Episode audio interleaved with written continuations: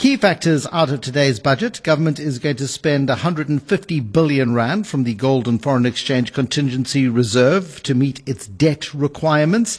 It'll happen in three tranches over the next three years. Um, it will save 30 billion rand a year in interest payments. Uh, so that is a little bit of good news on that particular front. Uh, a lot of money, 57 billion for nurses, doctors and teachers. Uh, and then, of course, we've got a, a whole bunch more more in terms of social services, including education, health and social grants. Social grants uh, will cost the uh, the fiscus 300 cost you actually 387.3 billion rand this next year. Uh, I think a lot of relief today that there was no big announcement on NHI, but let's hear from the person who uh, was in charge of drafting today's budget. That's Duncan Pieterse, Director General at the National Treasury. A couple of points of clarity, if we can, from you, Duncan Pieterse. Please explain the decision to dip into the foreign exchange and gold reserves at the Reserve Bank. A lot of people will find that a little bit uncomfortable. Uh, it's like breaking open the piggy bank to uh, to pay for the holiday. Explain what the thinking is behind that, please. Uh, good evening, Bruce, and to your listeners. Look, we are certainly not dipping into the reserves. Uh, one of the key um, principles of the GFECRA reform that we are introducing today is that there should be no sales of foreign exchange reserves to realize any of the GFECRA drawdown. So what we are effectively doing is we are taking advantage of the fact that uh, because of the steady depreciation in the currency over many years relative to other reserve currencies, the GFECRA account, which houses the valuation gains and losses, has grown to a point where it now sits above uh, 500 billion. And in order to bring uh, South Africa and our practices um, closer to peer norms and to the way that other uh, treasuries and central banks manage these kinds of accounts, we have introduced a new settlement methodology. And in terms of the settlement me- uh, methodology, we are going to be able to uh, use 150 billion of the just over 500 billion that sits in this account over the next three years in order to finance the gross borrowing requirement, which is a cheaper form of financing than going directly into the market. And we are also using another 100 billion uh, of the just over 500 billion in order to um, ensure that the solvency of the Reserve Bank is not compromised by putting 100 billion into a contingency reserve at the Reserve Bank.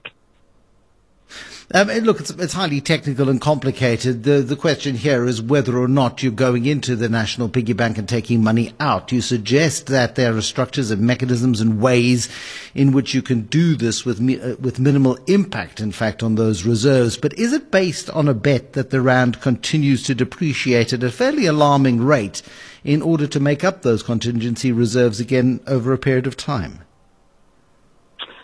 The way in which we've designed uh, this reform, uh, Bruce, is that there are effectively three buckets.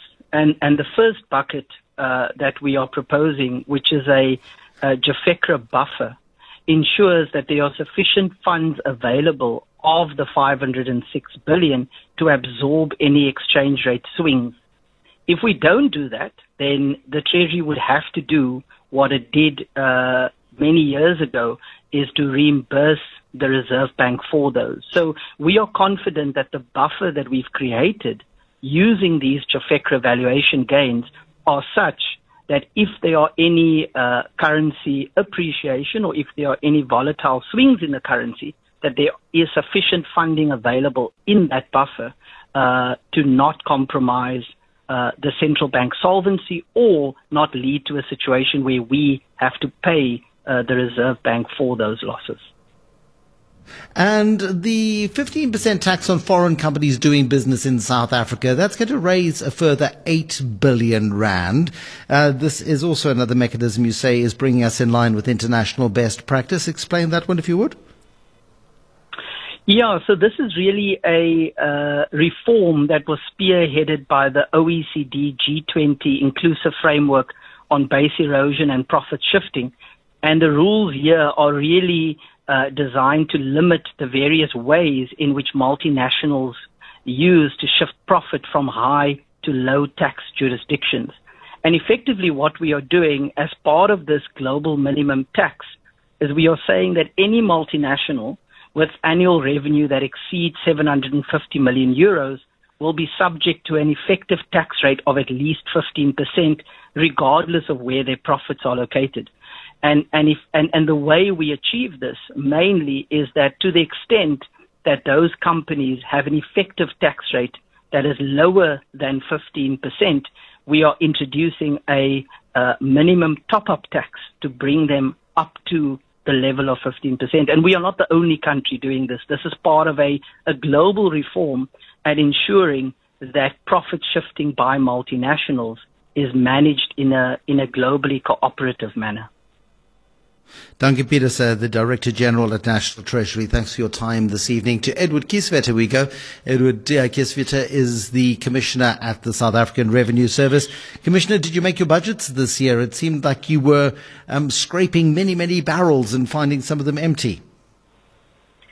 Well, none of the barrels are empty, Bruce, but yes, we are looking at all areas where obviously we find that compliance revenue may be short. Uh, and and I have to say that we have been very successful. The the the issue is always that under difficult economic conditions uh, and companies and individuals having to reprioritize, often um, tax compliance is the um, uh, the the soft target.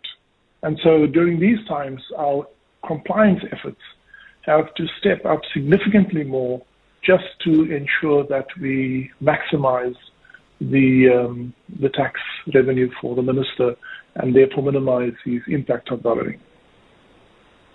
The real economy, though, is struggling um, at best, and we always know National Treasury tends to underestimate the budget blowouts that happens and underestimates demands on the fiscus and always overestimates the growth rate. Uh, last year's growth rate came in at 0.6 instead of 0.8%, and the best estimate the Treasury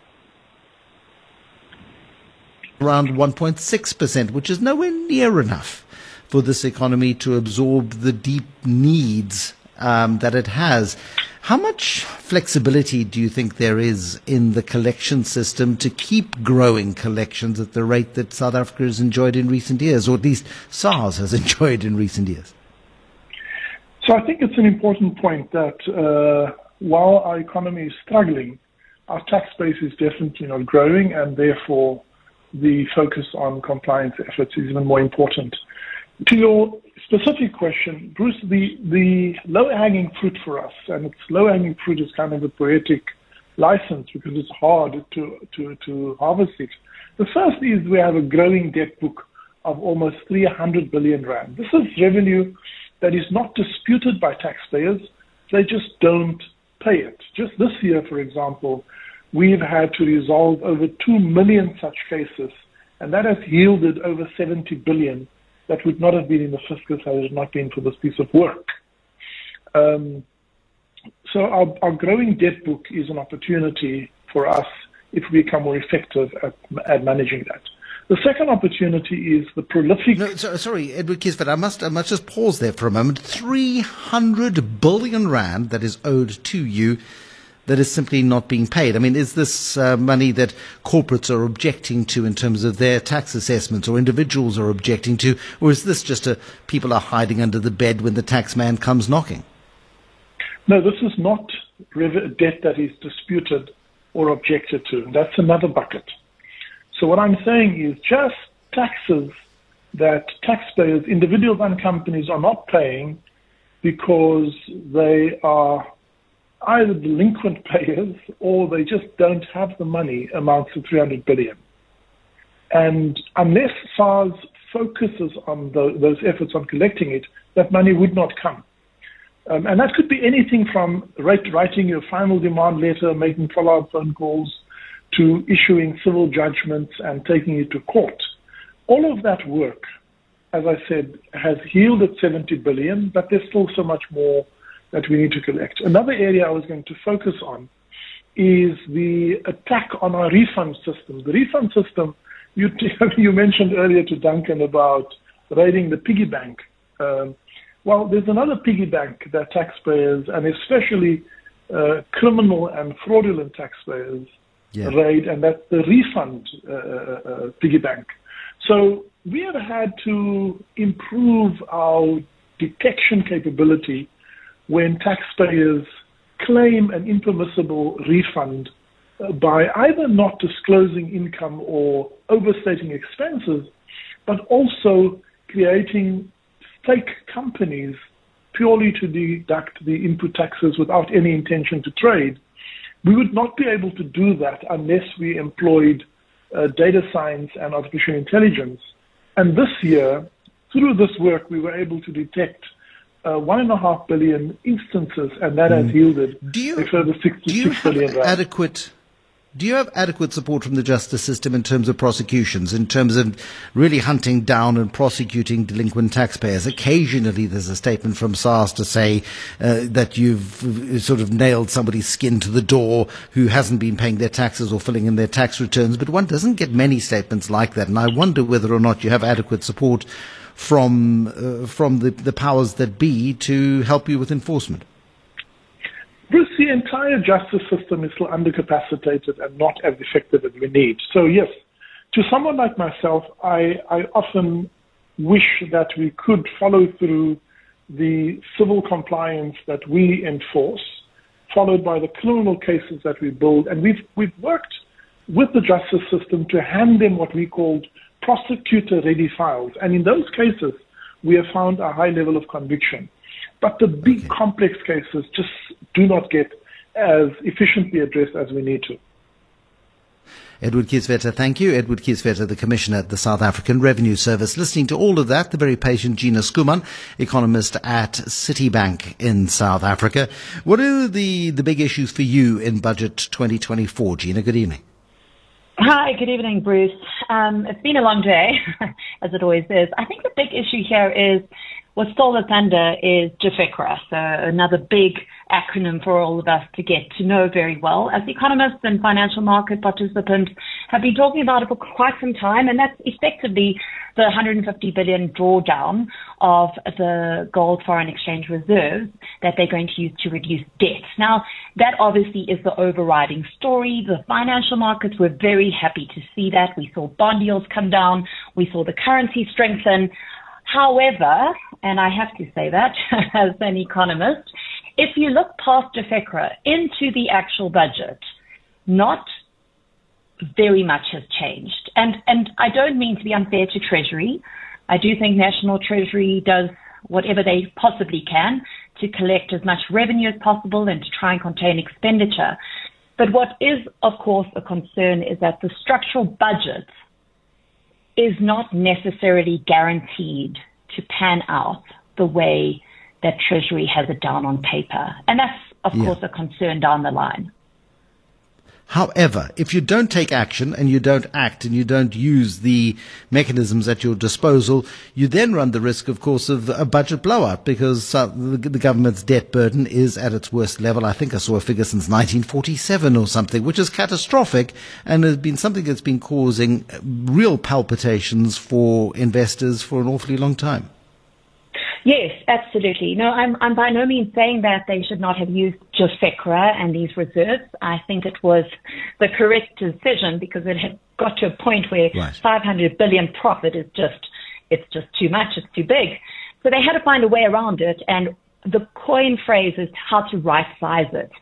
Anyway, regardless of the numbers, I think what's important here is that number one, this money, these unrealized profits that will now be realized, will be used only to reduce the borrowing. And that does open up relief within the budget, which hopefully will allow Treasury to continue containing expenditure and, of course, continue um, pushing for revenue efforts. I mean, after all, if this is going to reduce the interest payments on our government debt, just think how much we could use that room if these interest payments are currently yeah. swallowing up 20% of all revenue collected in South Africa. So that is quite a lot of space that hopefully Treasury will keep control of. And I say that with emphasis because I do think Treasury is sensible in trying to balance this all out, but we will obviously have to see how this works in upcoming budgets. Thank you very much to Gina Schoeman, the economist at Citibank, for us this evening.